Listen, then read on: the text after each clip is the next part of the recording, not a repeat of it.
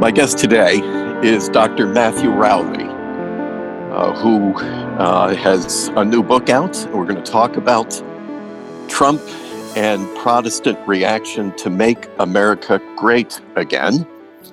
Uh, but before we do that, let me offer uh, a formal introduction. Uh, Dr. Rowley's PhD was on Christianity and violence in the Puritan Atlantic world. He is currently an honorary visiting fellow at the University of Leicester and research associate at the Cambridge Institute on Religion and International Studies in the UK. Did I pronounce Leicester right? it's Leicester. Leicester. I'm yes. going to go at that again. Okay. so, Matt, uh, we'll pick it up from here. He is currently an honorary visiting fellow at the University of Leicester and research associate at the Cambridge Institute on Religion and International Studies in the UK. His writings on religion, politics, and violence have appeared in outlets like the Journal of Religion and Violence, the Review of Faith and International Affairs, The Conversation, and the Washington Post. He can be followed on Twitter at Matthew Rowley, R O W L E Y 11. Well, Dr. Rowley, welcome to Schenck Talks Bonhoeffer. Boy, do we have a lot to talk about. Thanks for being a conversation partner today. And thank you for having me on. We met around a conference sponsored by a group at uh, Cambridge University in the UK and uh, that was on uh, nationalism and Protestant political thought. And here you are examining a very peculiar, narrow band of that phenomenon uh, that manifests itself here in the United States. And I think you're still a U.S. citizen. Is that correct? You're still I American? am, yes. I'm living in the U.S. right now. Oh, you are? Yes. Where are you these days? I'm living in Southern Connecticut. Oh, okay. Fine. Great. I know I've, Connecticut. I spent a lot of my summers as a kid growing up uh, in New Britain, Hartford area. Where are you? I'm uh, north of Bridgeport in Monroe area. So, yeah. Right. Um, it's a relatively recent move. I see. Uh huh. What is what is uh, native home to you? I mean, where where were you reared? Um, East Longmeadow, Massachusetts. Ah, right. So, so you are a New Englander. Yes. Well, let's uh, let's talk a little bit uh, about your own background. What brings you to this subject matter? I mean, most I think would say it's peculiar. uh, it's not your sort of average uh, topic of Christian interest, although these days, I think happily more and more, uh, it's become that. But um, what's your own trajectory. I don't think you were born with a PhD. uh, what took you on that path? Uh, for a long time, for both my bachelor's and master's degree, I was training for the ministry to enter the pastorate. And at the same time, I was uh, very involved politically and, um, you know, had a, had a blog where I was writing pretty uh, lowbrow political commentary and you know just going after enemies anywhere I could find them and was hmm. involved in the Tea Party movement and other things like that. And um, I started to get a bit worried about certain aspects of it and started to question um, various things that I was seeing, particularly as I was running into other Tea Partiers. And um, and so there was a, a, you know a slow questioning of some of the ways that I was mixing religion and politics. Um, but then I, I, went on to seminary and really got interested in the Puritans and uh, really focused on uh, that rich tradition. And I think realizing my own bent towards being self righteous and being angry and argumentative. Um, I decided that I was going to study the the worst moments of the Puritans, um, not to confirm my prejudices, but to challenge them. and to try to look at um, you know the, this movement um, that was uh, deeply wanting to please God in the public sphere uh, was also prone towards a lot of abuses, and uh, and I chose to look at uh, in particular um, the Puritan massacre of Native Americans, of uh, Irish Catholics, and of warfare in Scotland and England. And so, really looking, trying to examine my own mixture of religion and politics uh, via the Puritans. Um, and so that, that kind of led me away from uh, pastoral ministry and wanting to go into history, which is what I ended up doing uh, my PhD on. Wow, I would say if if you had attempted to bring that subject matter into a pastoral pulpit, you probably would have been in some trouble. I would imagine. And, and and maybe we could pause for a moment here at the Puritan question because I think, you know, unless you're a, a real student of American history, particularly American religious history, you, you know, uh, most of us would have a kind of, uh, uh, you know, two, uh, two-dimensional uh, impression of who the Puritans were. Can you give us your working definition of the Puritans? Who, who, who exactly were they? Uh, I mean, I, I managed to go my entire PhD thesis without ever defining the Puritans. Um, they, they're an extra, they're an extraordinarily complex group.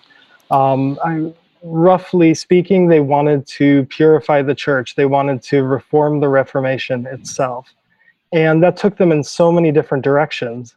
Um, and and after having studied them now for for about six years intensively, um, I'm very much in awe of them. And awe encompasses both respect and revulsion. Um, both of those things there. So the Puritans are often their their name is often used in a derogatory fashion, but they for their time they were expanding the freedom of speech. They were um, arguing uh, vigorously for for all people being made in the image of God. They were really important to the development of democracy and rights and even um, affectionate marriage and all sorts of things like that that they're a very complex group of people. Um, but in certain political circumstances um, all of their theology of grace all of their theology of of um, you know beliefs in righteousness and divine uh, divine providence all gets weaponized and used for political ends. And um, and they're often known for for their abuses um, as opposed to you know many of the very admirable things uh, about that tradition. Yeah, I've often thought that today the Puritans, you know, when you when we say someone's puritanical or is a Puritan, we're often speaking in regressive terms. Yes. But for their time, they were arguably progressive. Yes. And Marilynne Robinson has recently, you know, she's been a defender of, of Calvin and the Puritans. Um, she recently wrote that the Puritans were the most progressive people on earth and they deserve notice. Um, hmm. and and so a lot of that is part of what I'm working out in the book is the sense of you know the, the Puritans when they when they landed in in what is now New England, um, they do get involved in slavery and in expelling Native Americans from the land, um, and they and they were also um, some of the the most uh, progressive and humane people at the time. And so, how do we hold both of those things in tension? Mm-hmm. So, you examine this uh, in your research and in your writing. And now that foundation brings you to a very modern question, yes. a very contemporary question which is, you know, for lack of a better term, I'll use the MAGA phenomenon here in the United States, which entails, uh, I'm sure you would say, a number of things, but among them, the evangelical embrace of Donald Trump mm-hmm.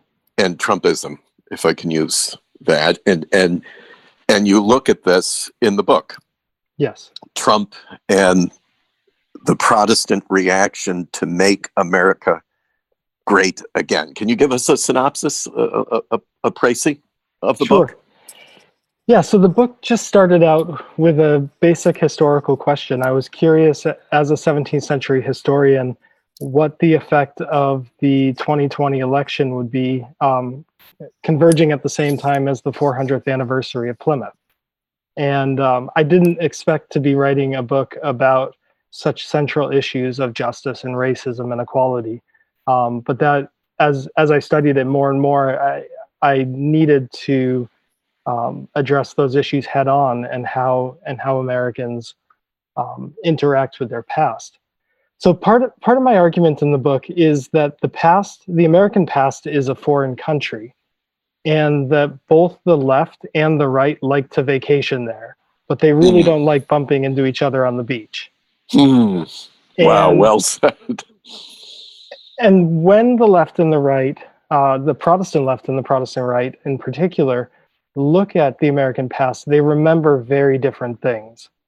And in many ways, they are speaking past each other.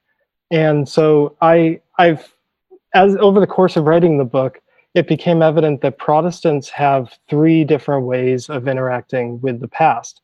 And I've called the first one the Make America Great Again position.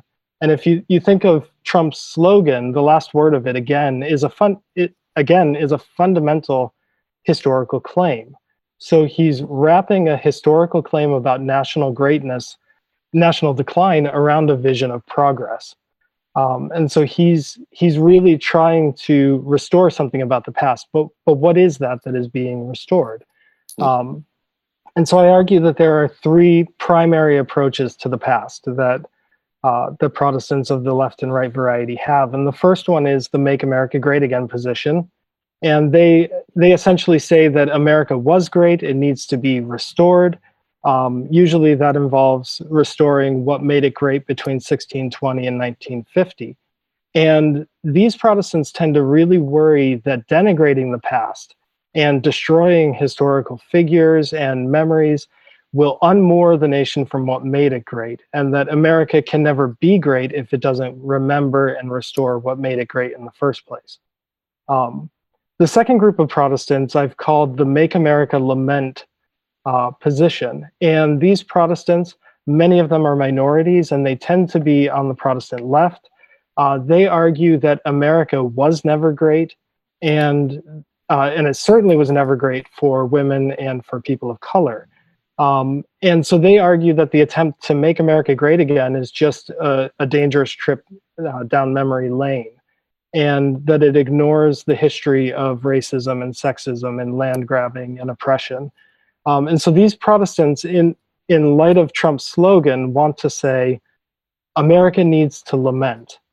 And for them, lament is, is not about shaming. It's a very intimate thing. It's almost trying to draw America into the pain and hurt of what it means to be marginalized within, within America. Um, and so this group this group of protestants is really they seem allergic to saying anything good about america um, and a lot of their fear is that if they if they criticize criticize criticize and then say one good thing then the right will take that one good thing and ignore all the criticisms and so you kind of have this standoff where the make america crowd uh, is only saying what went right and they're not they're not accounting for what went wrong in American history. And then the the Make America Lament crowd is really only focusing on what went wrong, and they have a very hard time articulating what went right. Um, and so then I argue that there's a third group of Protestants, and these are the Make America Better crowd. And they are not willing to say that America was ever great, but they they earnestly desire uh, to look in the past and find a complex history there and they want to use deeply flawed documents and individuals and persons and find resources in the past, even in these deeply flawed persons, that can help Americans move towards justice and equality. Um, and I argue that one of the strengths of this third position, this Make America Better position, is how it frames the struggle ahead. Uh, so critiquing the nation, is an act of patriotism. And it's an act of maturity to look at the past squarely. And so they're very much trying to um, say that in order for us to be a strong, mature, and healthy country, we need to own up to the reality of injustice in America's past. Um, and so I was working on the three these three positions when um, when the killing of George Floyd happened in Minneapolis, and and the whole um, historical reckoning that followed that, both in the United States and around the world. And so the conclusion just looks looks at this debate over history um, and really urgently argues um, for a better way of viewing history, which we, we can discuss um, later if you'd like. But that, that, in a nutshell, is the book. Yeah, wow. And normally I've read a book by the time I talk with an author uh, on this platform. I haven't with you. I'll confess that. Name it, own it, admit it. I have not read your book yet, but now uh, I intended to, and it's on my to be read list, uh, and I'm getting there. But now I'm going to hurry up uh, because uh, I, I, think this is, notwithstanding the fact that um, you know all appearances are, and and everyone is quite convinced that uh, Donald Trump has been defeated in the last election uh, and will be a one-term president replaced by Joe Biden uh, at the same time, I think the same observers will say that while Trump may be done in terms of the Oval Office, uh, Trumpism is alive and well mm-hmm. and will continue to inform particular streams within American uh, in the American populace, and among them, my own crowd, uh, American evangelicals. And uh, I'd like to again uh, pause for a second. I'm I'm very conscious that we have listeners uh, all over the world, and some may not be as uh, uh, familiar with why Protestants are so important to examine in America. Can we talk a little bit about that? The Protestant influence here, the Protestant presence here. How do you see that? Yeah, I the Protestant. It's hard to overstate the influence of Protestant Christianity on America. Um, I mean, I've pretty much anywhere you look, whether it is our views towards alcohol or uh, women's rights or slavery or uh, or equality or democracy, all the major debates have had throughout our history. All the major debates have had um, a heavy influence from Protestant um, from Protestant individuals, often with Protestants lining up on exact opposite sides of these debates. Um, and so I've I've even heard it said that all American debate takes place in the forms um, in the forms of discourse from the Second Great Awakening. Um, there's just such a, a deep uh, emotional influence of uh, Protestant Christianity on America that's of course not saying that America is or should be considered a Christian nation, but it's showing that um, th- that the Protestant influence is one of the most important factors to take into account when looking at history, when looking at voting patterns and other things like that. Yeah, I would argue that American Protestant Christians are really the largest and most influential block in terms of the formation of American culture. Would you agree with that? I certainly. Or do you would. think that's taking it? Mm, okay. I certainly would. Yeah, and I but I would want to add that that's not always a good thing, and I think you would agree with that. I agree with that completely. Yeah. Yes, because uh-huh. a, a lot of the people who, a lot of the people who want to argue that you know Protestant Christianity was so influential in America, past and present, they they couple with that this this triumphalist narrative that you know it's always good. And uh, one recent author had described this as uh, as the Forrest Gump of history you know where where the bible is always present and always doing good everywhere that it goes. And it's very different in america. There's there the the relationship between religion and politics is very ambiguous. Um, where sometimes it's doing a lot of good and and really um, changing our world for the better, but other times it's it's not. Yeah, I would offer as an example of that, just follow the arc of one sub unit of American Protestantism, only because I'm so familiar with it, is Mhm. Methodism. And if you look at the Methodist Church or the Methodist movement within American Protestantism, just follow that arc and, and you see that. There's a whole lot of good, wonderful, philanthropic, humanitarian, spiritual, cultural good. But right alongside it is uh, some real bad, including justification and uh, the embrace of slavery, uh, slave trading, uh, and on and on it goes. So, Mhm. um, you know, at one point in my culture club, American evangelicals uh, would have said Methodists were the quintessential Bible believing Christians in America. Put that in the middle, maybe, of the 19th century. Today, they would say probably the opposite uh, about it. So uh, these are very dynamic movements, and you referred to the Puritans, which I don't know. Am I right to to think that uh, they basically gave birth to what we now think of as Presbyterianism in in America, or, or Congregationalism?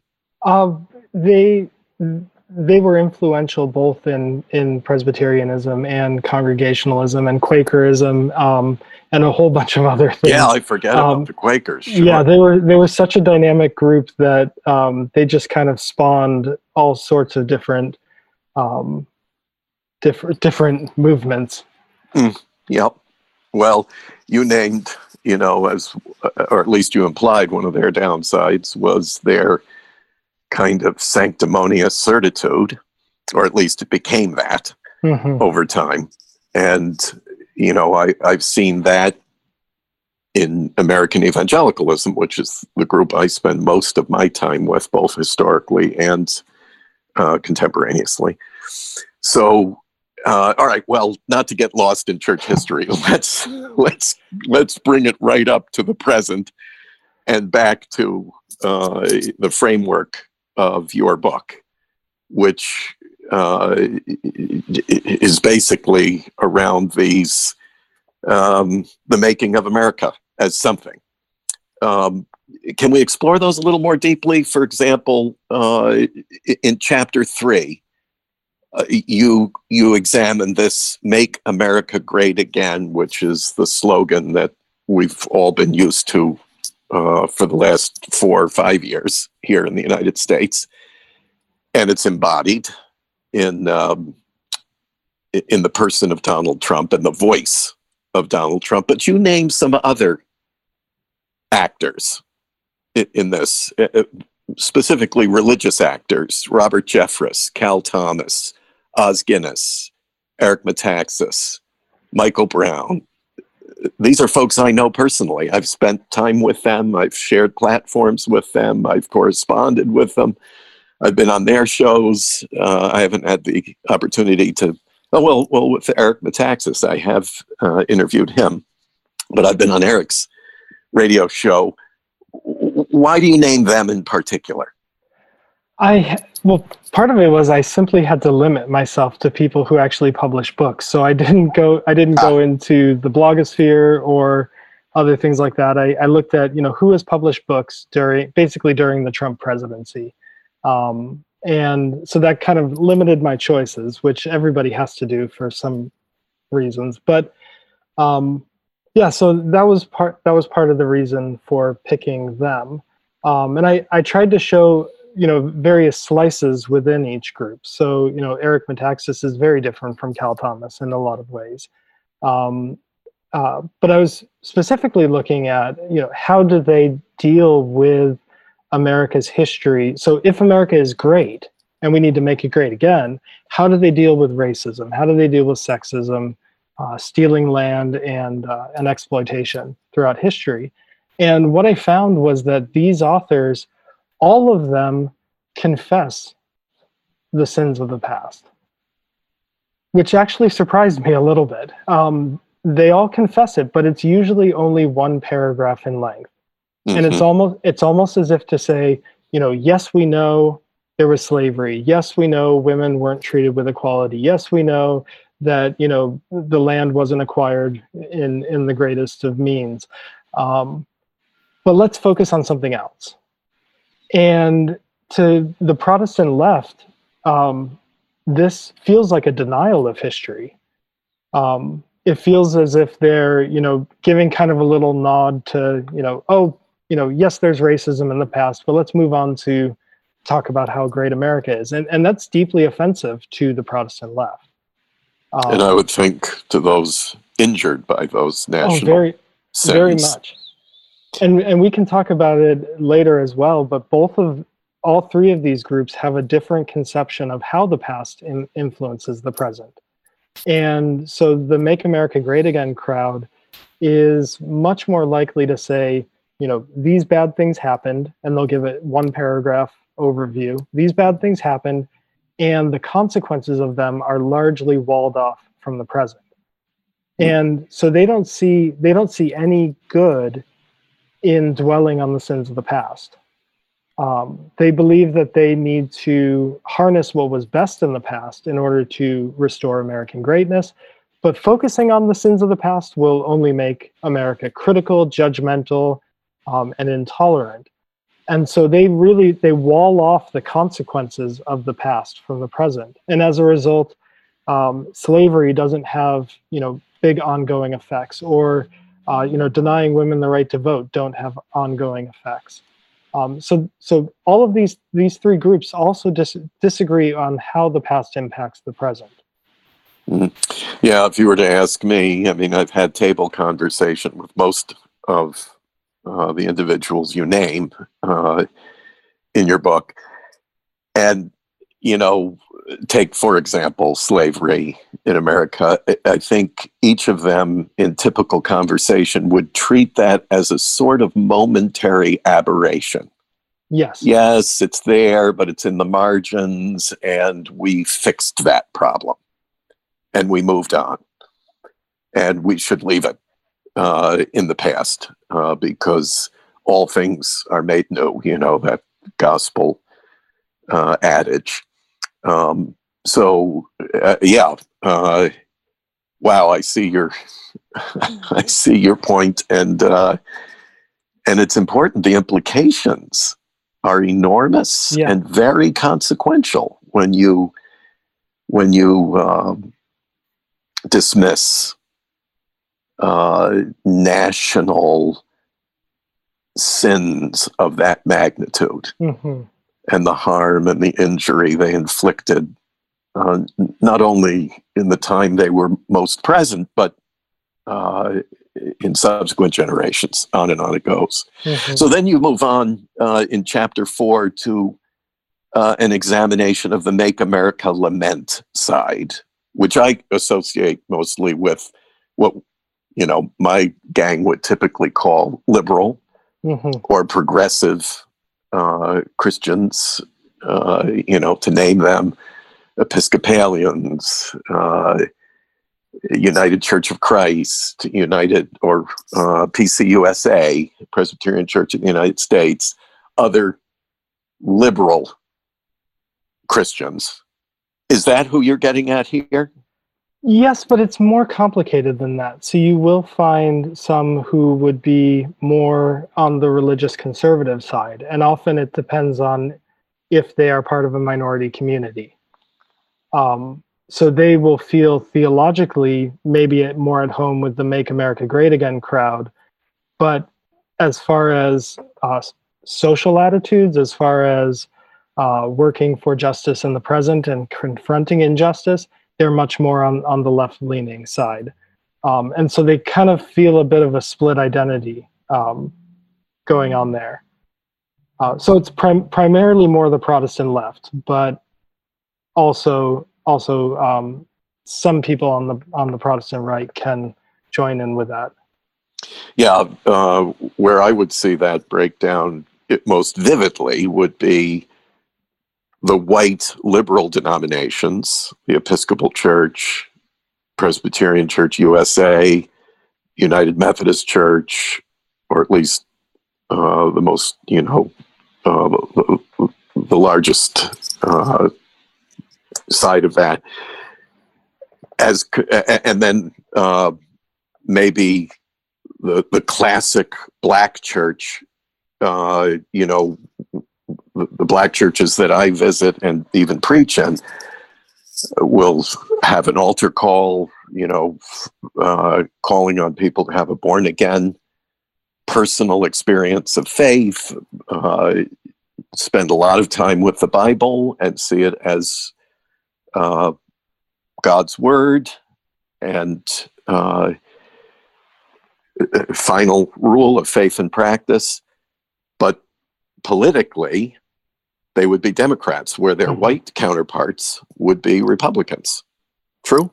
Yeah, that that's the general divide. Although everything is often a bit messier than that, but yes. Of course, of course. Yeah, here I am, uh, simplistically looking at it. You look at it uh, in, in, a, in, a, much finer uh, sense. Uh, so, and then in chapter five, you go on to this make America better concept.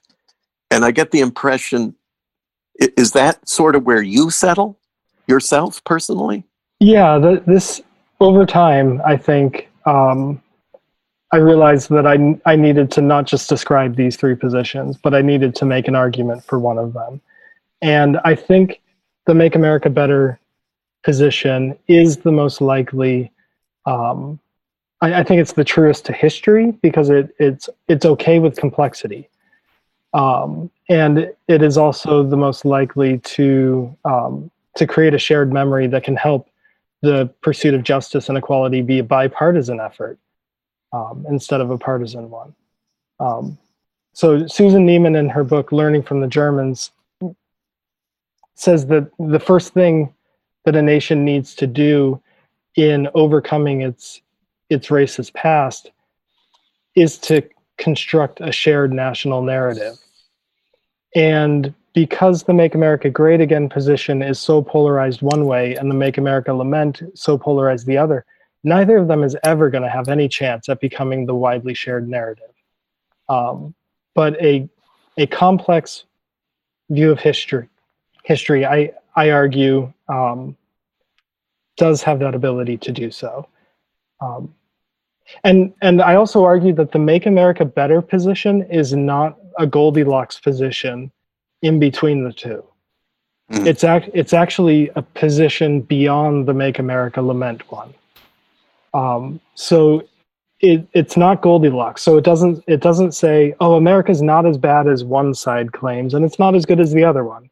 Um, it actually takes on board the Make America Lament position and then moves one critical step beyond it and says, all right, having lamented the past, having looked at these figures and persons and, and having traced the impact that that past national sins have on the present, what do we do now? What kind of country can we live in? Is there anything about America that you can then take pride in? And I think the, the Make America Better position says, yes, there is a lot. We can use our shared history, we can use our shared documents, and we can certainly use the Bible uh, to to work for justice and equality in the present. Um,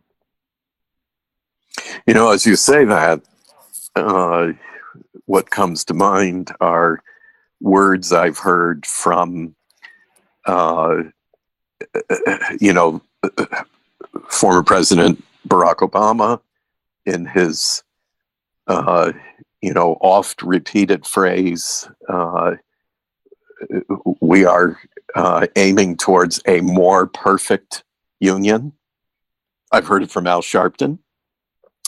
Uh, and other voices that are often labeled as extreme left. Mm-hmm. And yet they seem to land more where where you are. Yes. Uh, and, and and then of course you have the you know the 20% margins on either end of the social spectrum political social spectrum in the united states so you have extreme right and extreme left in Mhm. those 20% but in the 80% uh, it seems to me that if you ask sort of the average person about these matters you know the the terrible failings in american history whether it was the Trail of Tears or slavery uh, or uh, denying women the rights to own property, to control their own bank accounts, to vote, etc., child labor, all of that, that they will say, yes, that was terrible. That was terrible. But, you know, we, we, we addressed those those problems. We fixed those problems. We've moved on. We have laws now. We don't do that anymore. We don't approve of that, which kind of puts them here. So, you know, I'm thinking of the marketers I've known through my career, unfortunately, the fundraisers and others who say, no, you have to play to one of the extremes. Mhm. You have to go to the right or to the left because everything in between, nobody's interested in. And yet it seems like they're terribly interested It is, In- yeah.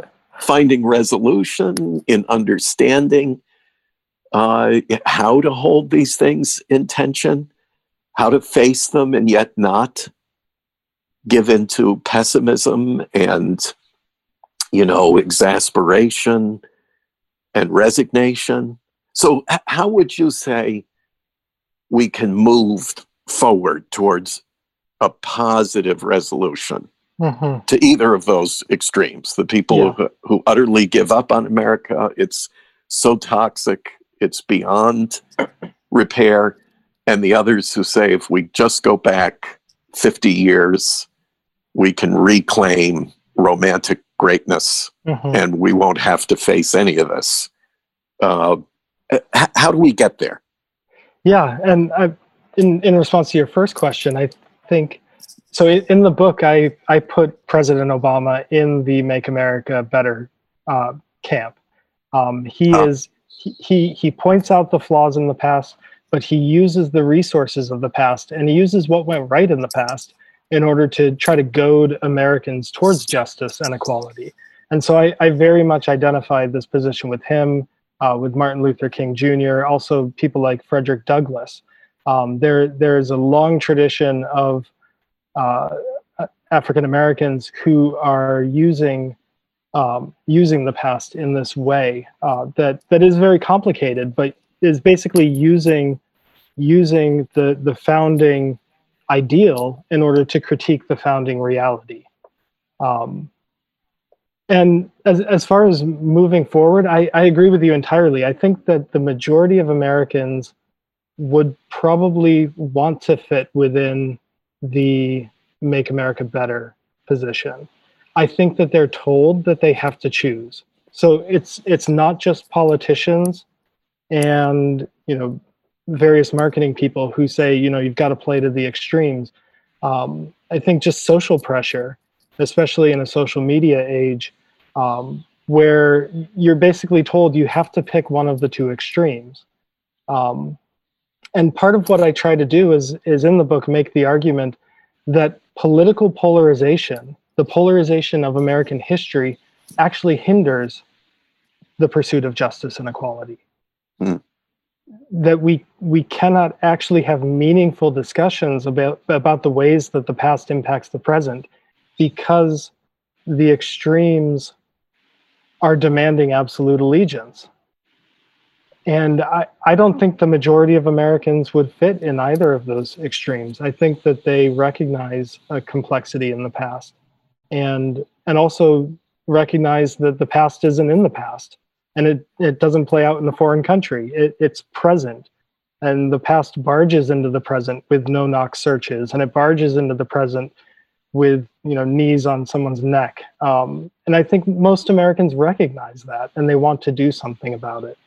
Um, I, I give, yeah, and I might just add to that. Um, that the good also barges in. And I see it, for example, in the aftermath of uh, the murder of George Floyd and other men of color uh, in recent days. And then you see a flood of people in the streets, Mhm. uh, white, middle class, suburbanites, uh, who take risks socially and otherwise, physically, even. Uh, you know, when you face heavily armed, uh, militarized police forces and they're lobbing uh, gas grenades at you, you you're in an uns- very unsafe place. And you know, I saw so many willing to do that, and then to do more than that, to put Mhm. pressure on their elected officials, to elect uh, different representatives on every level of government, local, state, federal, to address and resolve, uh, you know, this kind of problem. So I, I- I see your point, and both the bad and the good invade. Yes. Uh, and as an historian, you you help us to really appreciate that because I think a lot of people see it happen, but they don't realize that these are forces from the past as well as the present hmm uh, that are at work, and they have long histories behind them. hmm So, uh, all right. So, so uh, say on. You, you, you, uh, I had you on a. I just interrupted. Ah, your- no, that's your- okay. I your- was, I was your good uh, advice here on how Yeah. we get there. How do we improve? So I guess I'll break my advice into two different categories. One you could call, you know, related to history, and the other one uh, about um, temperament, maybe. Um, Hmm. So historically speaking, Americans need to be better at confessing the past and connecting the dots. Hmm. Um, so what I mean by confessing the past isn't I don't mean a confession of guilt like you know i am personally responsible for slavery or i or i'm not talking about confession in that sense um, a confession of faith claims to acknowledge truth it doesn't claim to create truth it just acknowledges what happened and americans need to become skilled at confessing the past in that sense saying slavery happened slavery uh, the, um, the subjugation of, of women happened. Land was taken from Native Americans, and then um, and then whites paternalistically governed them in very unhelpful ways. These things happened, and confession simply acknowledges it. Um, and it needs to be a deep confession. Um, so so first, there's a confession of the past, then connecting the dots, and that that's Americans need to be more skilled at connecting the dots between past events and the present, um, and looking at the ways in which the past continues to influence the present for good or or evil. And this does mean, like you mentioned with the good, um, you know, showing showing the enormous good that has come through uh, through the Christian tradition in America. Um, that those dots need to be connected to the present, but there also needs to be connected. Um, you know the relationship between slavery and and the present and that'll take in all sorts of details like um, you know like like voter discrimination or uh, redlining or unequal education or the new jim crow uh, all of those are dots in the sequence and they need to be connected and part of the reason why much of the country really struggles with connecting the dots is because there's a hundred year gap in American memory. So basically, from the Emancipation Proclamation up to um, the Montgomery bus boycott, there's a gap. Most Americans don't know what happened there. Now, of course, they know they know that you know World War One and World War Two happened. They know big events that relate to white people, but most Americans don't know what happened to um, to minorities within this country. And so whites really need to learn this history.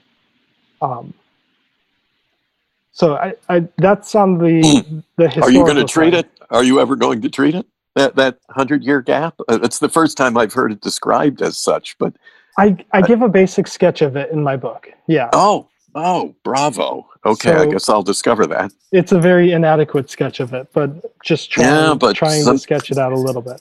Well, sometimes just a primer is the best way, at least, to Yes. uh, create curiosity.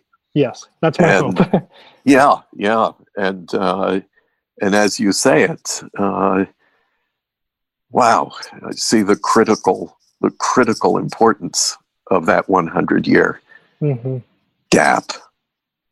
Well, n- not to further interrupt, please go on. So, so those are my recommendations on history, um, confessing the past and connecting the dots.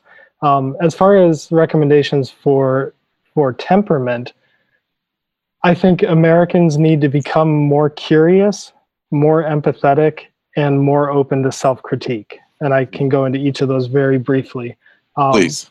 I, I think one of the things that struck me the most in studying modern politics is how incurious Americans are about people they disagree with. Hmm. There's almost no desire to find out why people vote differently than you do. Um, there, you know, there are no shortage of you know excellent articles that have been written trying to figure it out, but generally speaking, I mean, I, I kind of start with with the presumption that you know half the country disagrees with me. Hmm. I, I kind of want to know why. Hmm. And if somebody tells me that half the country disagrees with me because they're either deluded or evil, those are usually the two options.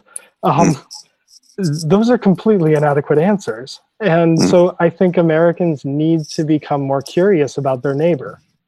You know, why why do they think the way they do? Um, and I think that they will find good reasons for why they those they disagree with act and believe like they do. They they may not find the best reasons or even the correct reasons you, you might not conclude, but I think discovering the rationale behind why your neighbor votes differently than you is really important. Um, so we need more curiosity. Um, coupled with that, Americans need more empathy. And I, I think that empathy is often misunderstood because it's assumed that if you empathize with somebody, it shuts down critique. And I argue in the book that empathy is the place that critique starts.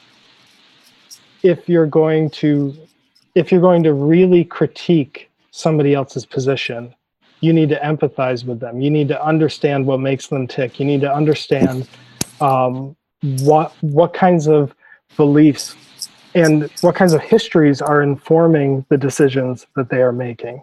Um, so there needs to be a reframing of empathy from, you know, empathy is not it's not bad.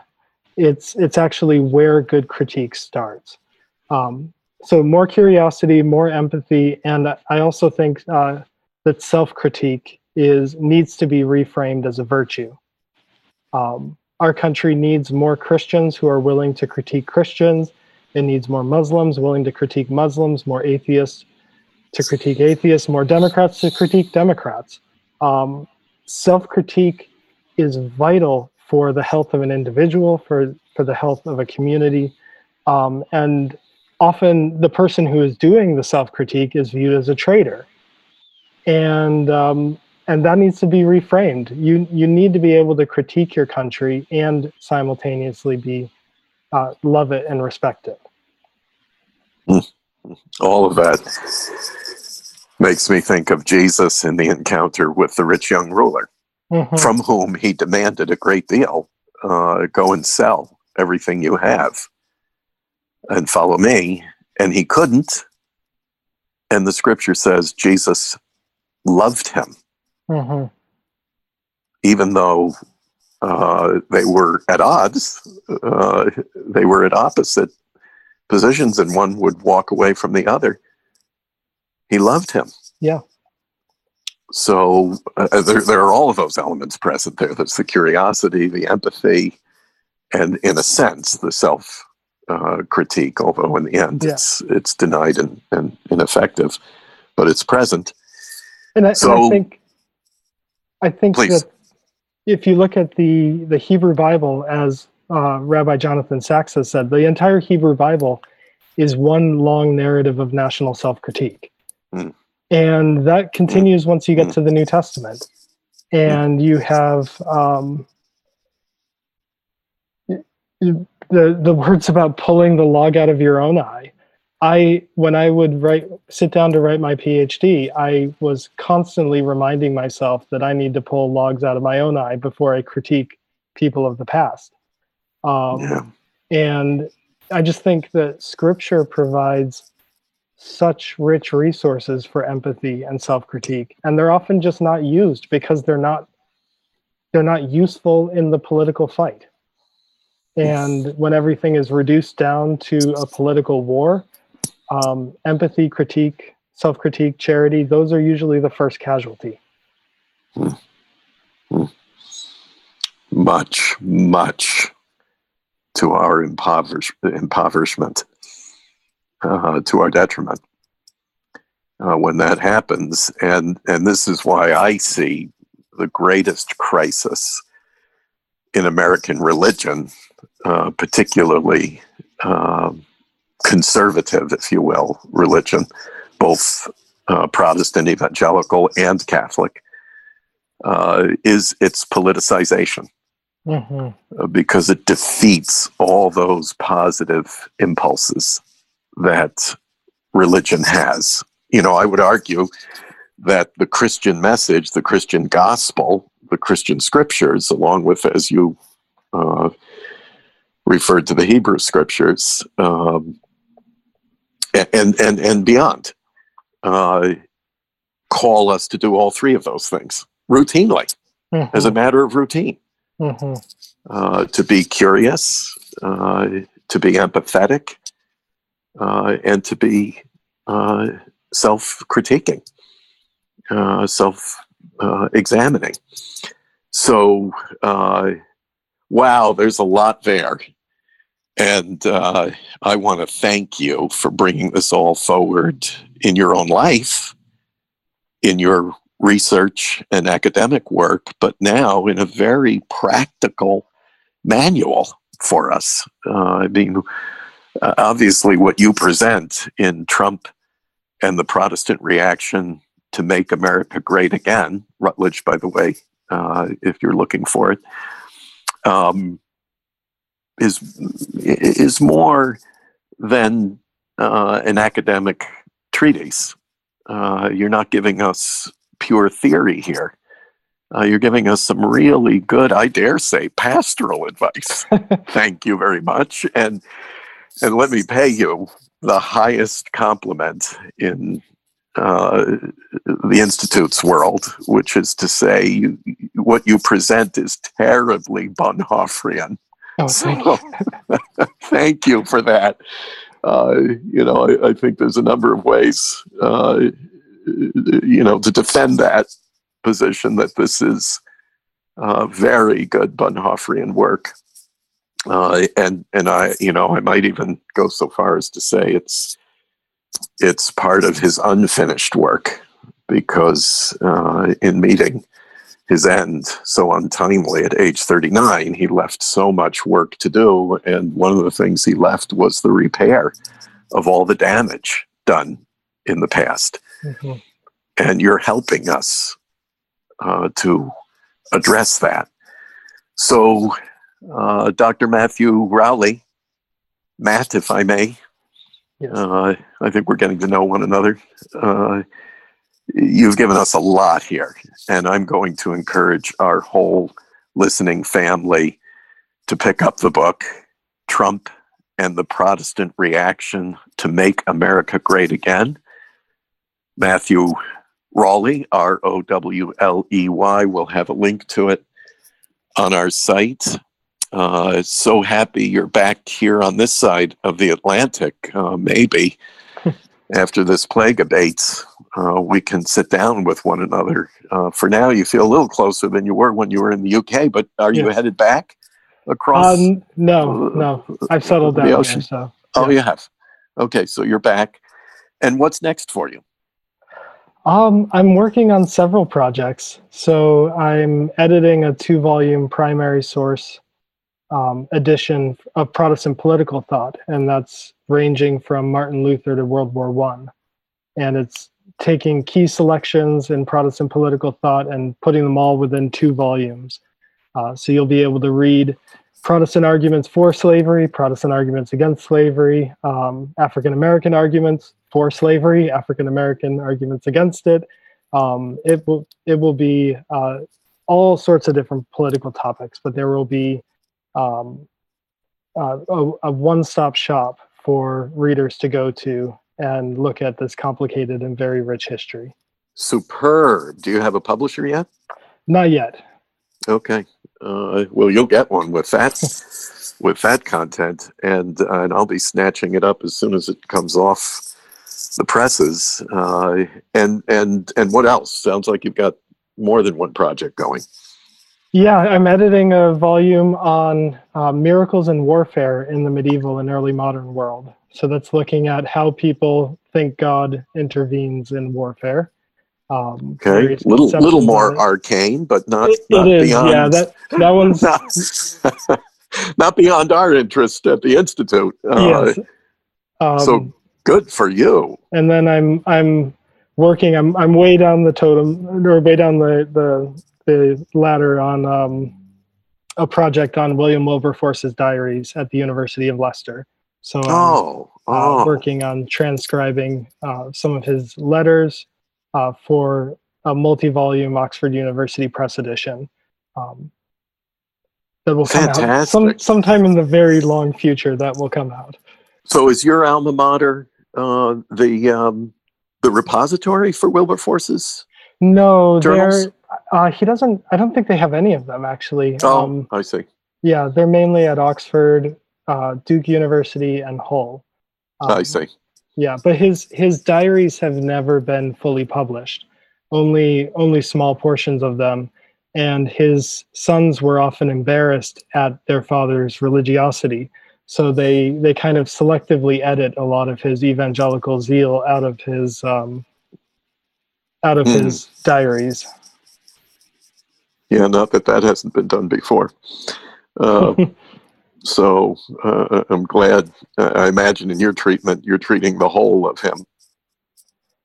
Yes, and I, am only doing a tiny sliver of this project, so I don't want to mm. claim too much. But yes. Well, you're anything but bored. Yes, that's uh, true. These days, so I wish you well with uh, with all of those projects and all of your endeavors. And I hope it won't be the last time we hear from you. Again, my conversation partner today has been Dr. Matthew Rowley, R O W L E Y, author of Trump and the Protestant Reaction to Make America Great Again, Routledge 2020. Make sure you get a hold of it, read it, review it uh, on uh, Amazon or wherever you like to post your reviews, please do that. Let us know what you think of it. We'll pass it along to Matt. And Matt, I hope we'll have the chance to talk again. Many, many thanks for this contribution. I, would like to think of it as in the in the category of uh, tikkun olam, you know, the the repair of the world. Mm-hmm. Uh, and uh, so we we we really receive it as such. And uh, it's out now, right? It, it, it is out now. Officially yeah. released. Great. Yeah. And you can direct your readers to the Kindle edition, which is much cheaper than the hardback. So. Okay. Okay. Good. Get it on Kindle. Uh, if you're like me, you like the company of paper books. I do. So I'll I'll be nabbing it uh, in paper, but um, but we'll get it, we'll get it read any way we can. Uh, thanks, Matt for Thank the you. conversation today. Thanks for the book, Trump and the Protestant Reaction to Make America Great Again. It's not passe, it's very present here and now. It will outlive Donald Trump and the whole uh, phenomenon surrounding him. So we're going to be treating this question for a long time to come.